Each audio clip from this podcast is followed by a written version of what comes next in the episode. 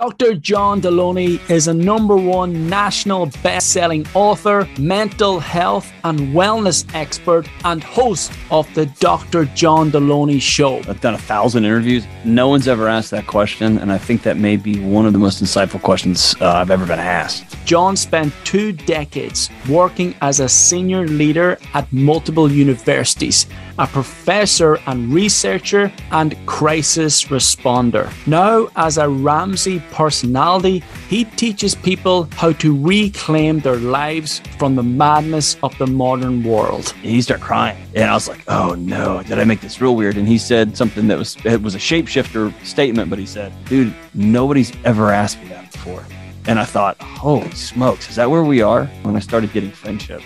And that was the currency in the bank. That was the concrete and the foundation that gave me the courage and the strength and the bravery to then go sit with somebody and say, I'm not okay. This podcast is here to offer you the tools and strategies that you need to level up your life as a man in today's world. The doctor is in the house. How are you, John? What's up, Gavin? How we doing? Um, buzzing. Delighted to have you here, man. I've, I've just finished a book and uh, unbelievable stuff. Thank you so much for writing it. Uh, thank you. Taking I, I didn't know anybody other than my mom read it, man. So thank you so much. that means the world, dude. Yeah, there's a lot of people need, need to get their hands on it. I, I, do love how you've taken a lot of complex scenarios and broken it down into simplistic terms that people can actually implement in their lives. So, and uh, yeah, so thank you. We will get into the into the details of the book, I'm sure, as we go through the episode. But one thing we were speaking about before we started recording was change, and it's it's something that I felt was the underlying current beneath the book is the resistance to change and I've had several conversations with guys in this podcast over the last few weeks, and many of them, and perhaps even myself, have come to the conclusion. I don't know if this conclusion is accurate that many men, or perhaps all men, need to hit rock bottom in their lives before they actually make a change in their life. And I'm curious as to what your thoughts and ideas are around that. Like, is is it completely necessary to lose everything before you start to create something new in your life? Or can this be avoided somewhat? Because there is a huge resistance to change for many, many people. And I'm, I'm curious as to what your thoughts are around that. Can, can, it, can it be avoided? Does it have to get that bad before we create something better in our lives? I was, I was telling you uh, before we started, I've, gosh, I don't know, I've done a thousand interviews no one's ever asked that question, and I think that may be one of the most insightful questions uh, I've ever been asked. Um, I remember I was at a program at Harvard, like in 2012, 2013, and you like how I did that? That was like such a lo-fi flex there. Sorry, man. Um, that was it was in a room with just the smartest people on the planet, and they were just parading brilliant person after brilliant person after brilliant person. And this is a decade ago that I was there, and one of the few things I remember um, was an expert in adult development came in. And I'll get the stat wrong, but I remember being taken aback to the point that I, I fell into despair for a season on this one turn. The, the researcher, she came in and she said that when studying adult behavior, when faced with a terminal outcome of a behavior change, if you don't stop X, you will die only two out of seven men would change their behavior. The other five were like, eh, that's cool. Or not me. And then they end up dying, right? And I remember thinking, well, how in the world is the world supposed to change if if that's the ethos, right? So backing out of your question, I believe I wouldn't do what I'm doing. I believe with all my heart, um, and I think the data is slowly starting to back it up. Absolutely, you can avoid rock bottom um, the key for me has become learning that our brains are designed for homeostasis. It's designed for balance, and balance is what was and what is familiar. And they're you've heard it. The brain is prediction machine, right? And so throughout your life, it puts little GPS pins in these moments, and it watches how dad responded, or it watches how mom responded, or it watches how the politician or the athlete that we follow responded, and that just gives us a blueprint for what we do next. And the sooner we can realize that the things that kept us alive as kids, that that infrastructure is what destroys our marriages and what destroys our working relationships as adults the sooner we can can can recognize that then we can have we can go to war literally against our brains and begin to change that in, while we're moving forward. Otherwise you end up in ash like you mentioned and we love to tell the stories of those who um, hit rock bottom and came back. My career has been spent with people who hit rock bottom and didn't make it back out. And many many many i would be willing to bet i don't have any data but i bet many more hit rock bottom and never come out than those who hit rock bottom and turn into steve jobs or whatever the thing is right? And so the the sexy story is the rock bottom and coming back. I think most of us need to see our lives change over time and our values and our beliefs change over time. And the things that we. I just was with Layne Norton recently, the, the number one is a weightlifting number one protein guy on planet Earth. He, man, we got to arguing about I learned a whole bunch of new stuff about diet and I've been doing this for 20 something years, right? And I relish being wrong. I got to learn something new. It's an attitude and an ethos that I have. And now I can change my behavior. And already the weight's fallen off me in a way that's super annoying because I've been trying to get it off for so anyway. Yes, you can, but you have to decide I'm going to fight my body's insistence on keeping things the way they've always been. It's not against the external factors. That's not where the fight is, man. The fight's internal. Mm-hmm. Yeah, something you wrote about in the book was replacing your thoughts, replacing a negative thought or a thought that's associated with an experience in the past was something that's perhaps more positive that'll serve your growth going forward. And when you spoke about that, or when you wrote about it, I was listening to your book. So when you spoke about it,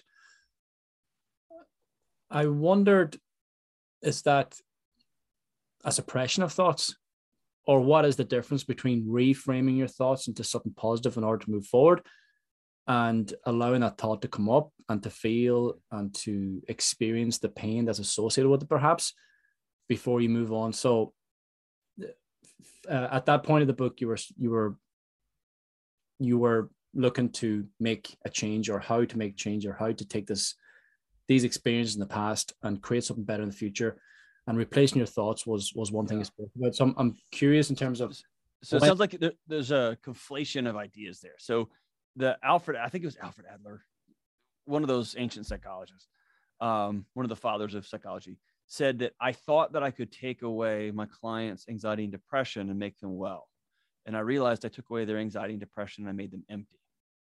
We had to backfill the space that anxiety and depression held with joy and optimism and action that led towards a well-meaning uh, uh, the life and purpose that they were looking for and so there's a there is an important part of grieving hard things and owning and acknowledging reality this is where we are there is also an addiction that we have in our culture especially but um, internally it's a biochemical addiction to negativity. Our brain wants to replay and cast out and rehearse the worst things that could possibly happen to keep us from experiencing those things again. So the the easy example is you lose a child. The worst thing a parent can imagine. You lose a child. Man, that lightning bolt of thought, remembering that kid in the casket, remembering your reimagined version of the car wreck, your version of the uh, of the, the cancer experience, going to the hospital, going to hospital, going to hospital that is simply your brain on a loop reminding you what could happen and making sure it doesn't happen again because it's only got one loop system and it wants to it's the same loop system that 400 years ago remind wanted to remind you there are tigers out here and they might eat there are tigers out here be careful where you're walking right well that loop doesn't serve us well in our modern world and so by when that lightning bolt hits us i have a choice and it's a hard choice Am I going to meditate on that picture of my son in the casket? Am I going to meditate on my on that on that text that my wife sends me and says I'm leaving you? Am I going to meditate on the abuse? Meditate that some on somebody treating me differently because of color of my skin for some stupid reason? Am I going to meditate on that? Or am I going to have another thought ready to go? So we teach parents who've lost kids have a memory of your kid on the big wheel when they're laughing so hard their guts hurt have a, a picture in your head of your kid with birthday cake all over their face. And the moment that lightning bolt hits, stop the meditation on the negativity and choose to go to the positive, choose to go to the optimistic, to the joy. And in short order, your brain will reset its default setting to land on beauty, not on ash, right? So those are two different tracks there. But I do, I love your question because it asks, is it smart just to wallpaper over and blow by stuff? No, you got to grieve it. Once you've grieved it and there's a period at the end of that sentence, then you have to be about changing those thoughts moving forward. Otherwise, your body's going to spin up every time to defend you. That's what it does. Hmm. When do you know it's time to, when know that the grief is over or you're finished? Mm. And when and, and when you're ready to move on to the next phase in terms of reframing those thoughts, I, I, I, the answer to that question I think is simple, but let me give you let me back it up a little bit. I think one of the great disservices, and I'm a member of this community, so I'm, I'm speaking about my own people. One of the great disservices of the psychological community over the last hundred years is we've told people that if you can just get your thoughts in the right order, then you can be well. If you can just think about things and feel things in the right way, in the right in the right configuration, that's mental health. And I reject that. I don't think that's true. I think you act your way often, you live your way, you practice your way into new thinking and your body's reorientation. And we have completely bubble wrapped over and duct taped over our chief um, signaling system, which is our bodies. And so healing after grief looks like um, if your parent dies or if you think about the abuse, healing is not that that thing went away. It happened, man. There's a period at the end of that sentence. Can I have that memory without my heart going 180 beats a minute and me getting that warmth in my stomach? Can I have that memory without my body revving up to try to protect me from that original incident again? The, so listening to your body, it sounds so cliche and so lame, um, but that's really the magic. Can I can I think about these things without having to re-experiencing these things in the present, right? And when you get there, you're always going to miss your husband who died. You're always going to dreadfully miss your son. But I can think about him without vomiting. I can think about him without my stomach knotting up and me being having to leave a room, right? That that's when I know I'm on the track towards my body's recognizing we're in the present now. Mm-hmm. Yeah. And just to backtrack a small bit when you're talking about grief. Something else that you wrote about in the book that struck me was grief is a gift. And grief is often looked upon as something quite negative and something to be almost, I've got to get beyond this grief as quick as possible in order to move forward in my life. It's something that people want to avoid. It's it's uncomfortable, it's painful, but it's also a gift. Why is that? Well, I, th- I think to answer the second part of the question first, I'll loop back around. We've pathologized discomfort and it globally. Any sort of discomfort is we're trying to solve for it. Like, right. So your chair doesn't isn't quite soft enough. We'll we'll have a new kind of leather. We'll grow we'll literally grow a new kind of cow to give you a softer leather for your precious booty cheeks, right? We are we have all sorts of oh, you know what's really hard? Like just turning your neck and looking around. So we're going to put a, a, a, computer screen in the in the dash, dash of your car now. You don't even have to turn your precious neck. Or you know, it really stinks going outside for three and a half seconds when it's cold to start your car. So we're going to build it into your cell phone. So all those things are great. They're cool, but we have pathologized discomfort. And no greater place have we pathologized discomfort than when it comes to death and when it comes to sadness, when it comes to grief. And all grief is is the gap between what I wanted, what I thought was going to happen, and reality, what actually did happen. I wanted my marriage to last forever, and she left me. I wanted my mom to live forever, and she got cancer. I wanted my kids to be, it's their job to bury me, and it happened the other way around this time, right? And so we have to, our body's got natural built in mechanisms for healing, especially communally with other people, and we suck at that too. Um, but we have to walk through the darkness of grief. We have to be able to drop our shoulders and say, I wanted my brother in arms to be with me forever, and he got killed on the battlefield. He's gone. And I got to let my body feel that. And we do not have any training for that. We don't have any mechanisms for that. We just have great cliches that we write on our gym walls, we tattoo onto our bodies, and we just say, suck it up and grind it out, keep crushing. That's all cool, man but underneath the surface, your body is still trying to solve it, solve it, solve it, solve it, solve it, and it's going to kill you from the inside out. So, grief, man, Grief is a taking a moment and saying, I loved something and it's gone. I wanted something and it didn't happen. And when you do that, your body then goes, ah, he's driving again. We don't have to sound all the alarms. We don't have to run the machine. We don't have to wake up and dump cortisol and adrenaline into our bodies 24 7, 365 to keep the fight or flight going. This dude's driving again and he's intentionally stopped the car, taken the keys out, and he's parked it for a minute because we don't need to be driving right now. That's grief. And if we will do that, and especially if we'll do it with other people, it has a magnifying effect on moving us forward. And that's when you get to make meaning and find new purpose. You hear, you know, you hear military guys say that after grieving, that's when I realized, oh, I'm going to go to special forces, or I'm going to go help soldiers with their mental health, or I'm like they, you find meaning and purpose on the back end of grief. If you don't don't go through it, man, your body will will pay the price. Yeah. There's an avoidance of the reality of the situation too for a lot of people, isn't there? Uh, all, all, all the time. Absolutely. I talked to a guy on my show the other day. A guy called me on the show and he said, My wife left a year ago. She moved out and now she's talking divorce and this. And I'm just trying to save my marriage. And I was like, I don't know what kind of friends you have, man. And I'm sorry, but your marriage is over. I'm sorry that nobody's told you this. um, her last day was your first day. She was done with this thing when she moved out, and he, I mean, he fell apart, but he had had not let himself grieve reality. My wife left me, right? And it's just getting to that place where we have to sit down and own it, man. I suddenly look up and I'm 50 pounds overweight. I got to acknowledge that reality. I didn't mean to put my job ahead of my wife and my kids. I haven't slept with my wife in six weeks because I've been running around playing video games. I have to just say, I didn't want this, and here it is. And then you can ask yourself, what am I going to do next? Right. But you got to go through it in the right way. Yeah. Otherwise, I, you just trade it. All addiction is, is all addictions are, whether it's, whether it's women, whether it's pornography, whether it's alcohol, whether it's busyness, whatever it is.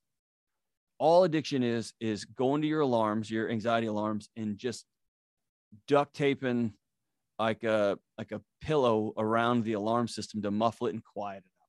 doesn't fix the fact that your house is on fire. It just quiets it a little bit, right? That's all it is, man. And if you don't deal with the alarm, your house is gonna burn down around you. You know what I mean? Right around you and your precious drink and your precious drink and your precious drink. Yeah. And again, it sort of circles back to the difficulty of making that change and actually yeah. paying attention to the alarms and understanding that if you don't make a fucking move, yeah, you're in danger. You're you're yeah. going to die here. You know, whether it be spiritually or physically or mentally or whatever it is, you're gonna you're gonna die. There's going to be a death here, or there's going to be a death in the relationship, or there's going to be death with the friendship or your business, or something's something needs to change. And often, again, this victimhood mentality that is is very real in the world today as well. I think is a, a, a massive has, has become a massive avoidance for a lot of people to make a change as well. It's oh, it's my wife's fault. It's my business partner's fault. Oh, it's the economy's fault. Oh, it's the it's the war in Ukraine and Russia. That's that's the fault. It's like, well, yes, um, those are factors, but you're responsible for your actions. What comes next? Yeah, what comes next? Yeah, and it's down to you. Yeah, yeah.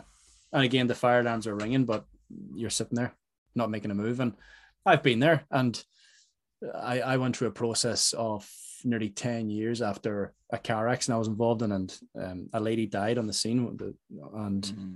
I was 18 at the time. And you talk about replaying situations in your in your mind, this loop. And yes, keep going back to the car wreck and to the emotions and the feelings around that. It was 10 years before I could actually start speaking to someone about it and begin to move forward.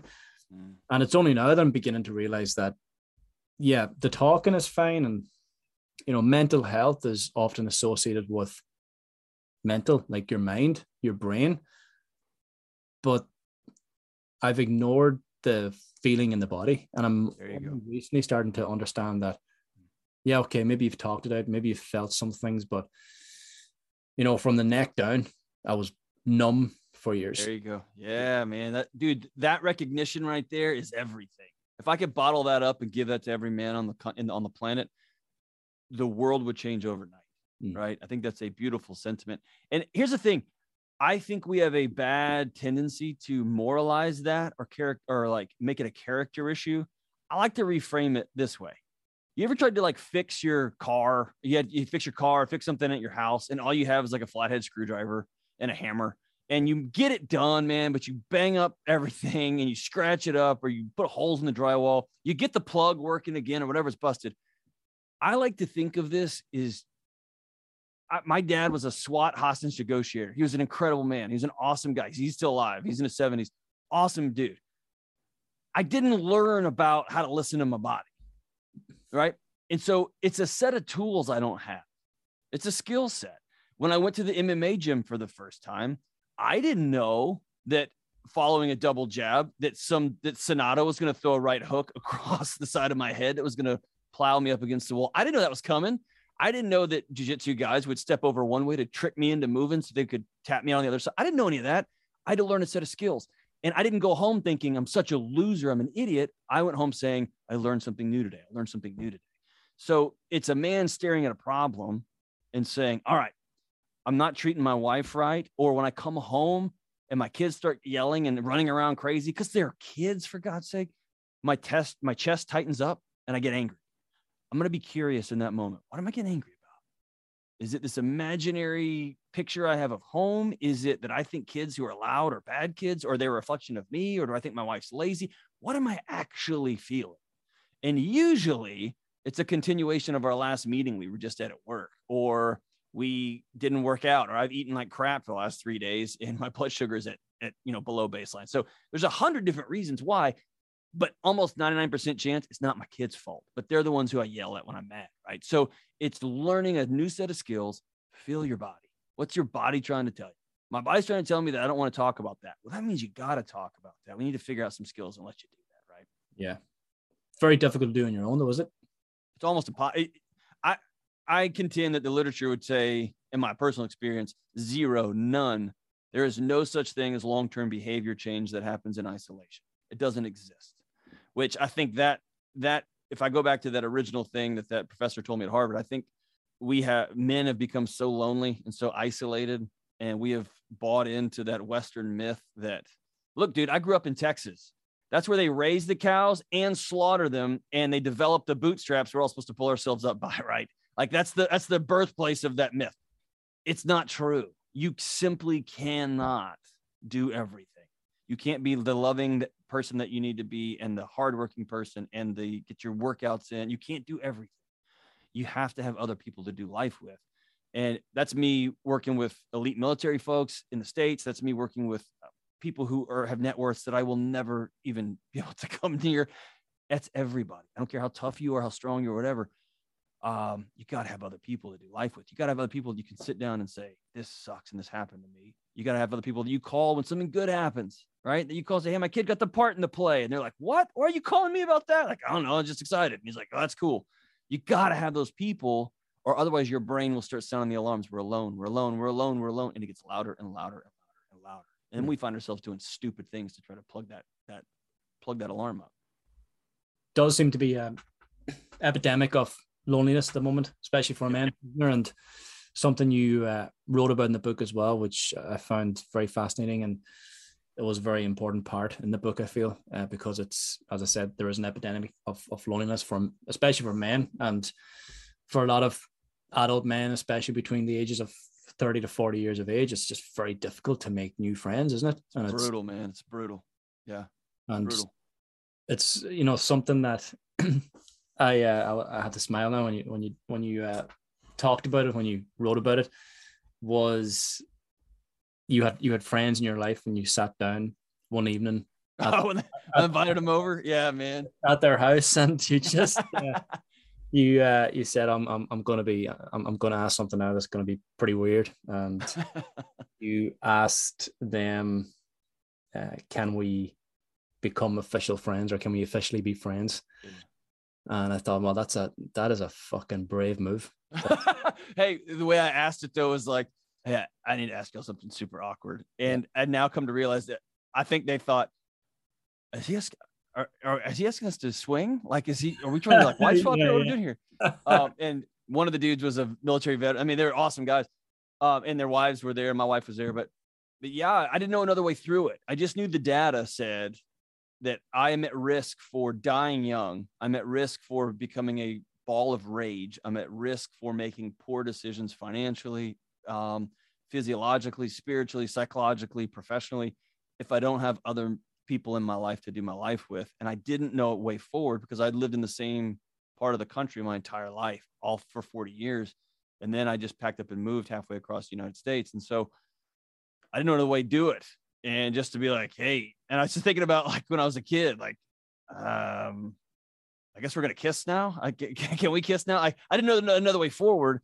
And so yeah, I had some people. I invited one couple over, and I asked them, "Hey, like, we want to officially ask y'all to be our friends, and here's what this means: at 2 a.m. you can call us because we're gonna call you, and I want to know when your kids, when good things happen to them, and if they're struggling, I want you to call us too."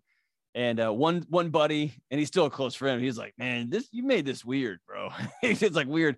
But one other guy, um, was just really powerful. This guy's brilliant. He's a veteran, PhD guys. And he's he started crying.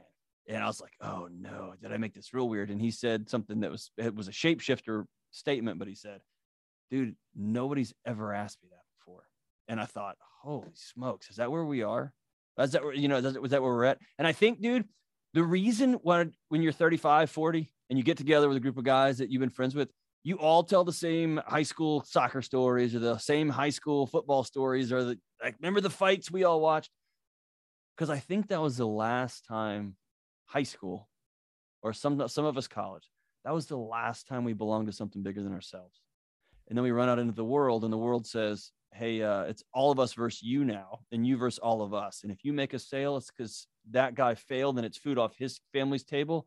And if you make another sale we're coming for you and our bodies aren't designed to do that. Our bodies are designed to work in tribes. Like we're all in this together and and so we're asking our brains and bodies to do things it wasn't wasn't designed to do. And then we find ourselves 40 years old we have two or three kids we don't understand or like even right? We love them we don't like them because they're annoying and they want to talk about dragons and like weird noises all the time. And our wives are busy doing their thing and you just find yourself on an island. And hey you've uh, i'm assuming you've experienced this I'll celebrate my 20th anniversary with my wife in a couple of weeks. There's been years that I'm sharing a bed with a woman that I know loves me, that I feel completely and totally alone. I feel all by myself. I've sat at a table with friends that and family that love me, and I felt completely and totally alone. So loneliness can also be psychological. It doesn't have to just be proximal. And it's understanding that I have a responsibility to say, hey, here's what's going on in my life. And other people, I'm going to expect them to reciprocate that. Uh, mm. but yeah, we've got a major problem, and the only way forward, dude, is to, as they say in MMA, put your mouthpiece on. I mean, put like, bite down on your mouthpiece, man, and just go and swing. And there's, I don't know another way to do it, right? An app's not going to solve it for us, and isolation's killing us all, man. So it's just reaching out to a group of guys. I have a buddy, I got a buddy who's a banker in Texas, and every possible stereotype you can imagine, right? He's got too tight of jeans. He's got buckles on. He wears boots everywhere. Same haircut for his entire life. He's he's he's he's the most stable guy I know. He's awesome. And he said he was dropping his kids off. Um, I don't know if you have these in Ireland, but uh, Cub Scouts. There was like a Boy Scouts thing, and he was had an eight year old kid, and they were leaving Cub Scouts, and there was just a couple of dads milling around. And he said he stopped in the parking lot and turned around and went back to those dads, and he goes, "Hey, all my friends moved away." Um, I don't have any friends. Do you guys want to go get a beer? And he said that two of the dads were like, Oh, thank God you asked, man. We love that. We would love that. and it just takes one person to suck it up and be brave and say, Everybody's coming to my house for the fights, or everybody bring whatever drinks you got left in your fridge. Come over. We're going to yell and scream, and the kids will get over it. Right. But we got to start doing that, man. Yeah. There's several things there that come to mind. It's, uh, it's foreseeing the consequences of inaction you know that if you didn't ask your your friends to be to be your friends or you didn't go out there and and create these opportunities in your life for friendships you would suffer in the long term and you and your wife and your kids do too yeah. everybody around you suffer when you're lonely it's it's yeah. a, got a radiant blast to it hmm. but this is something that's pre- prevalent for men more so than women yeah, I think some of that's socialized. I think that we're trained like you got to solve it, you go figure it out yourself, and asking for any sort of help or need makes us wimps or wusses or whatever word you want to put on. Yeah, that, and so um, I think we're I think we're socialized that way. I sure was being a Texas male. I was just socialized, man. Figure it out yourself, dude. Go do it. If you have to ask somebody, it's because you you failed to do it on your own. that was the other thing that came to mind was you need to practice humility. Yeah, dude. Take a knee, man. Yeah. That's uh yeah, it's quite significant. And the do you reflect back on any of those experiences that you had throughout your throughout the course of even writing the book or before it or through your practice? And can you reflect on any sort of uh, part of that process that became a catalyst to change in your life? I'm, I'm trying to I'm trying to say is like when you were in a bad place or when you're maybe reflecting back on some of the difficulties that you went through in your own life, that you can now reflect back and say, you know what, that was a massive catalyst to change in my life. And I can look back at that and really thank it for happening. Is there something that sort of strikes strikes yeah, you? Um a, a couple of things. Um, and they all circle around what we were just talking about. And there's about 60,000 words that got cut out of that book, man, that ended up on the cutting room, edited out. I talk too much, as you can tell on this, on this interview. It's all good. Um, you put me behind a keyboard, man. I can just go for days, but, um, a couple of things happened when I wasn't, um, I had, I had real bad struggle with anxiety. Right. And I was making money that my family didn't, had never made before. I grew up with real, with very little. Um, I had my big fancy academic degrees. I had a killer job. Um, my wife and I had been struggling with infertility, and we finally have. I got a little boy. Um, my wife's doing really well. Um, I was training with a professional MMA team. I wasn't going to fight professionally, but I knew I knew how to take care of myself, right? And my dad was a cop growing up, so I always knew how to handle myself. Like so, I have all of the external metrics, and inside my body was uh, imploded on me, right? And um, so part of that, I didn't realize this until I was going through the book, actually, which was kind of one of those huh moments, especially as a science nerd that I should, I didn't see it. I saw it in the literature. I didn't see it in my own life. But one of the stories I talked about in the book was I thought my house was falling apart and I would call out contractors and professionals and random people from work to come look at this and check this out. And this door won't close and the driveway's doing this and it was that banker I was telling you about. His dad was an architect, was a real famous architect in our community, and um, so he grew up on construction sites. And he came out and he looked at it, and I didn't know at the time that my wife had called him and said, "Hey, I'm worried about John. He's not okay." And I was doing too well in life for that to register. And uh, he he drove all the way down three hours to come see me in my new town, and he looked at the house and he looked at me and he heard all my spiel about it. He looked at me and said, "Hey, John, your house is good and it's strong." And I don't ever want to hear this conversation again. This conversation's over. And that was one of the first times I thought it may be me. And simultaneously, I have a buddy named Slade and a buddy named Randy. And it was one of them is a bioethics professor and one of them's a, a, a, a lawyer. And Slade and I just started working out every morning at five o'clock. I just knew he was going to be there. And he would ask me almost on a regular basis, What's one nice thing you did for your wife this week? Sometimes I would do nice things for my wife on a Sunday night because I knew he was going to ask me Monday morning, right? But I used to think it was the exercise and the working out, but I think it was the accountability and it was the routine and it was practicing discipline. And here's another word I practiced friendship. I showed up and another guy showed up and we talked about our kids and we talked about our profession and we talked about legal cases that were going on. And then Randy was just a brilliant um, mind who had lunch with us with Slade and I every Tuesday at 11:30 at this little Mexican food restaurant for a year. And it was the first time I'd had routine and showing up and again practicing what friendship was. And growing up, dude, when you're elementary school or you're in primary school or what your your life is curated, all your relationships, they all stick you on the field and say, Y'all are playing soccer today, y'all are playing kickball today.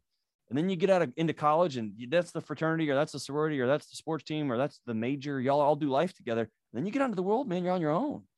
And so there was something about practicing showing up and every day and every Monday and every Friday and every Wednesday. And I then looked up and had the courage after a year. I got in my car and went and drove and sat with a buddy who's a medical doctor. And I said, Brother, I'm not okay. And that was the first time I'd spoken out loud. And I used to think that was the moment. It wasn't. The moment started a year before when I started getting friendships. And that was the currency in the bank. That was the concrete in the foundation that gave me the courage and the strength and the bravery to then go sit with somebody and say, I'm not okay. I never would have had the courage to say those words um, had I not had friendships that that uh, gave me the strength to do that. Mm. and I also understand, like, let me be real clear. Uh, I understand how woo woo and lame and like, all right, like, I know listeners on your show are rolling their eyes out of the back of their head right now. I get it. I totally get it, man. Um, what I'll tell you is I've been with the toughest of the tough. I had dinner with Jocko the other night. I've been with the toughest of the tough. You have to have other people in your life, full stop. There is no substitute for it. And it's just, it's just reality. And the quicker you can face up with that, um, the quicker your body will start healing.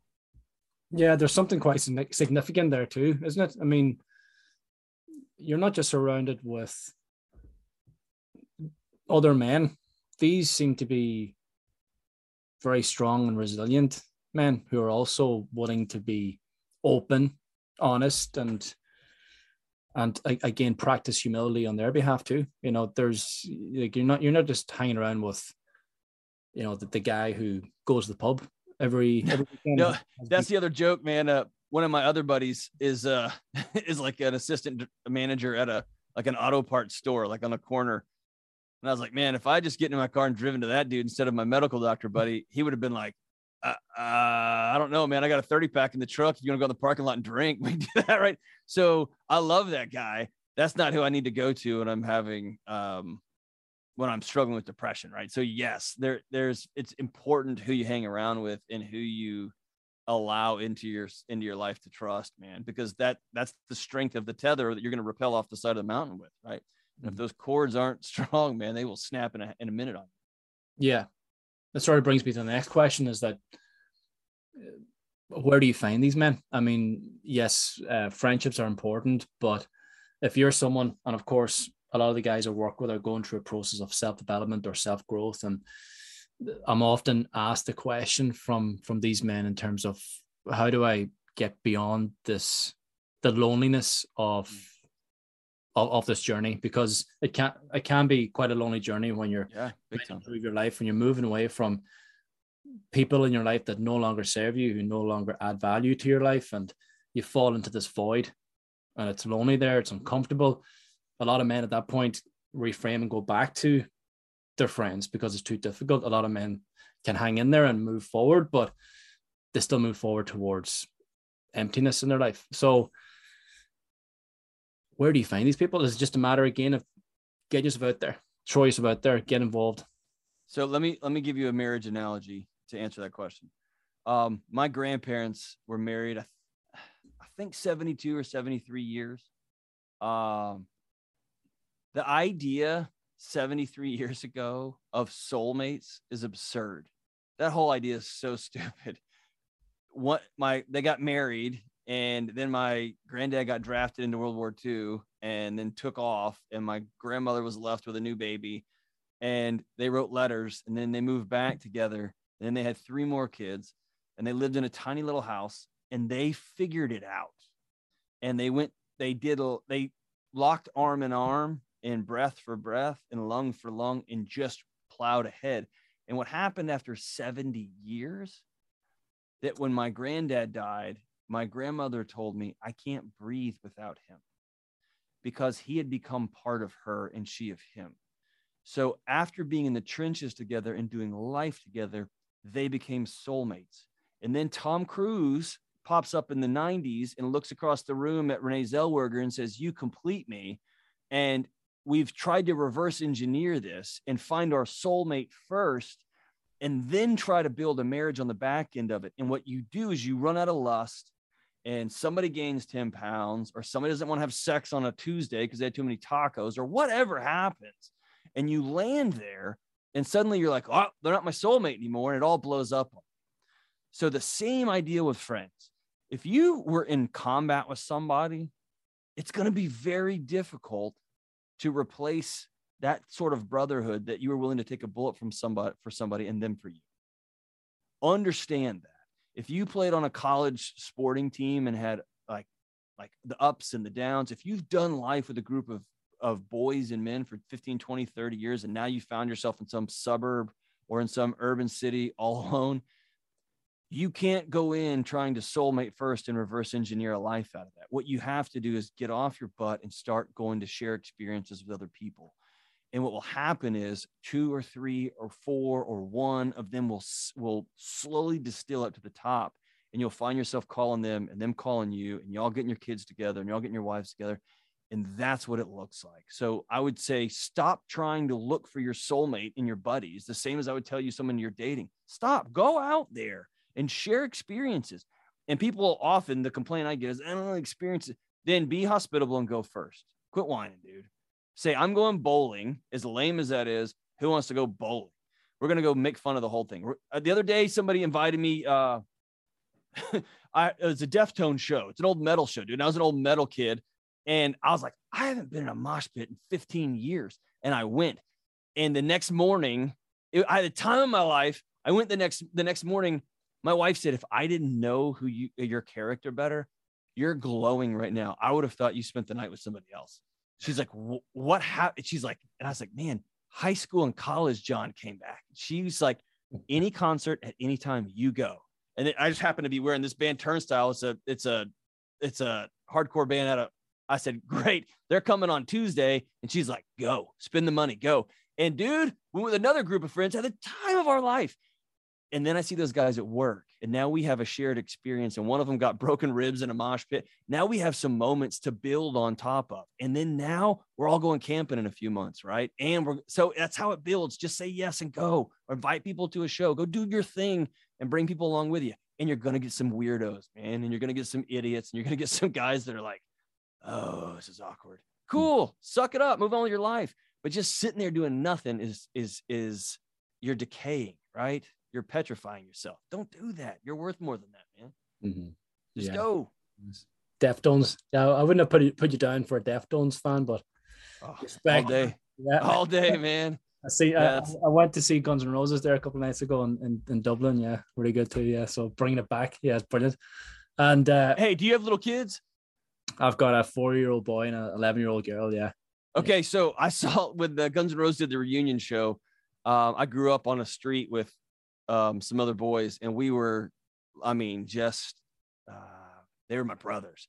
And then we got separated, and one of them was in a bad car wreck as a paraplegic. So Guns N' Roses announces their reunion show, and their mother calls me. Two of them are brothers, and calls me, and I'm a, the dean of students at a law school somewhere on the other side of the state and she says, I don't know if you have time, and I know we haven't talked in a while, but I just bought four tickets to the show because I know y'all love those guys when you were growing up. Would you fly down? And before she finished, I was already on the website. I was like, I'll be there.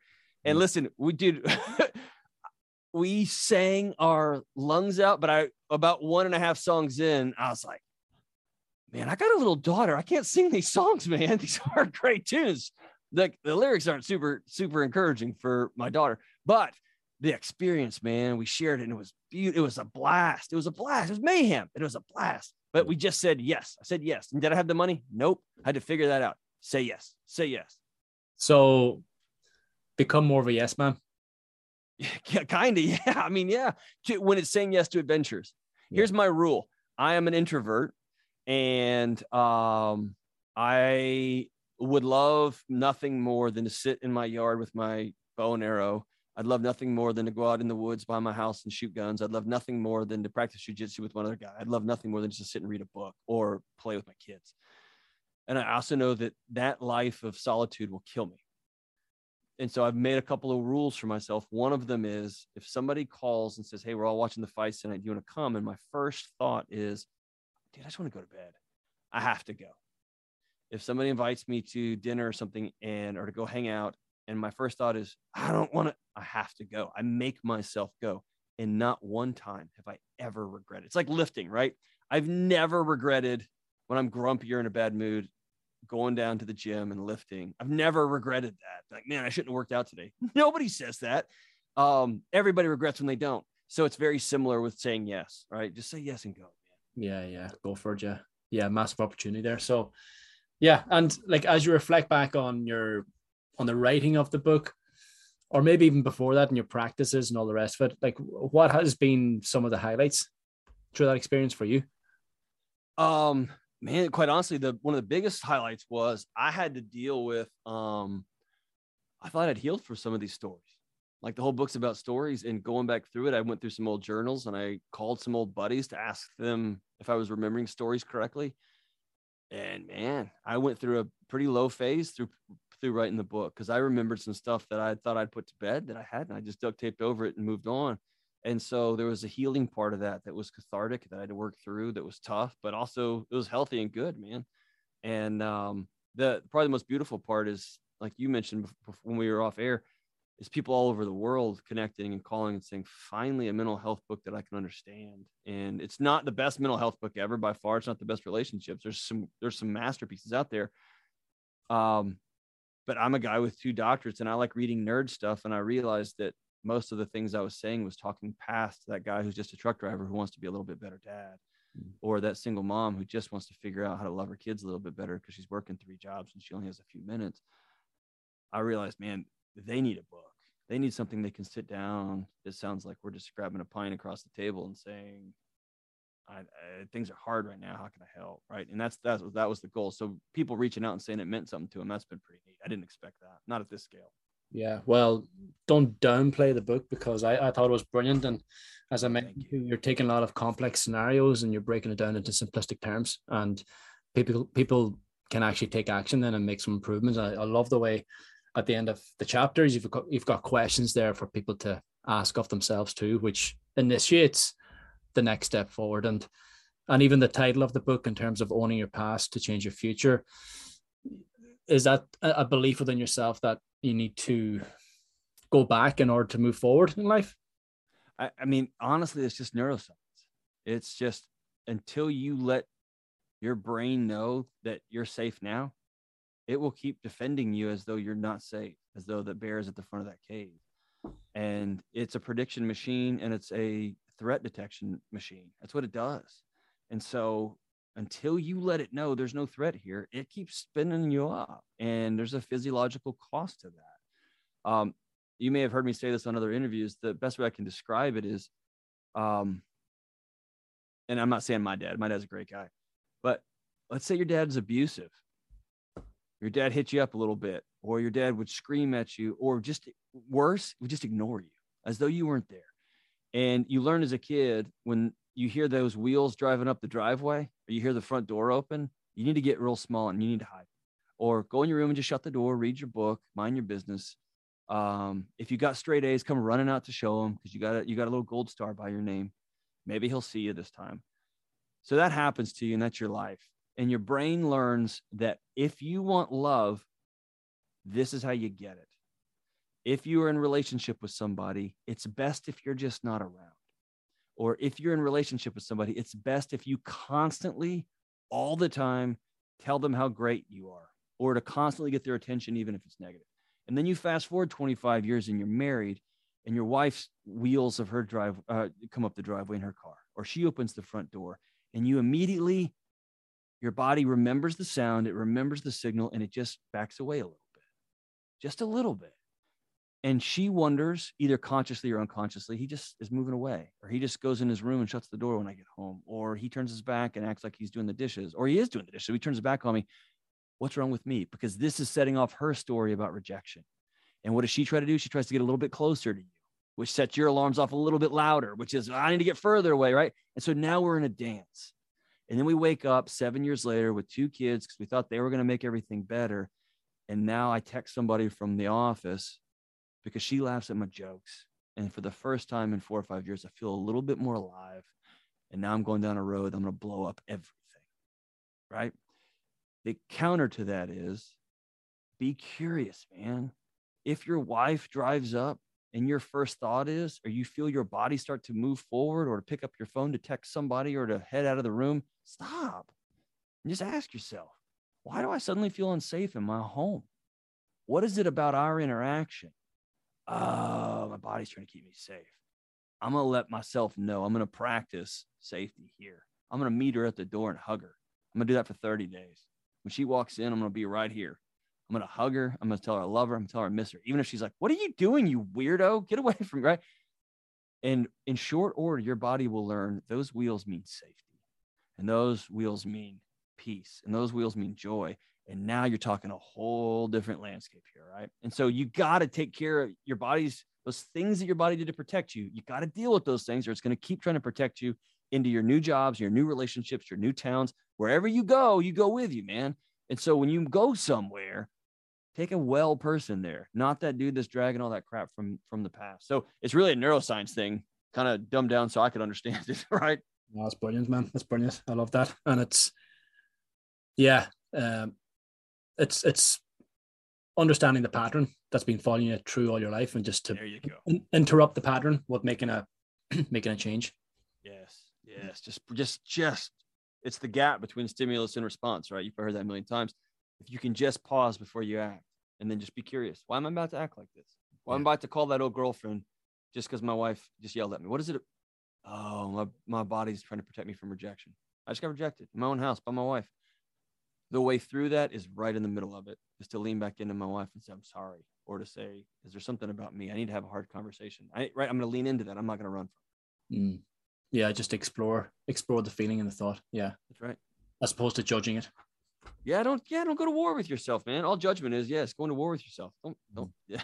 Enough people are trying to go to war with you, man. It is you're you you don't need yet another person because you know all your secrets, right? You can fight dirty with yourself. Don't do that, man. Yeah. No, this has been brilliant, John. Thanks so much for your insights, your knowledge, your book. Everyone who's listening to this podcast, go and grab a book. I will add it in. The, I'll add a, add a link to the show notes below. And if they want to reach out to you and see more of your stuff, where is the best place to to get you at? Well, one, I'll say uh thanks for your hospitality. And um, man, there's nothing, nothing the most precious thing you got is your time, man. And you you spent some on me, and so I'm grateful for you, dude. Well, Um, likewise. yeah, likewise. And uh, I'm still new to the internet. You can follow me at John Delony on Instagram.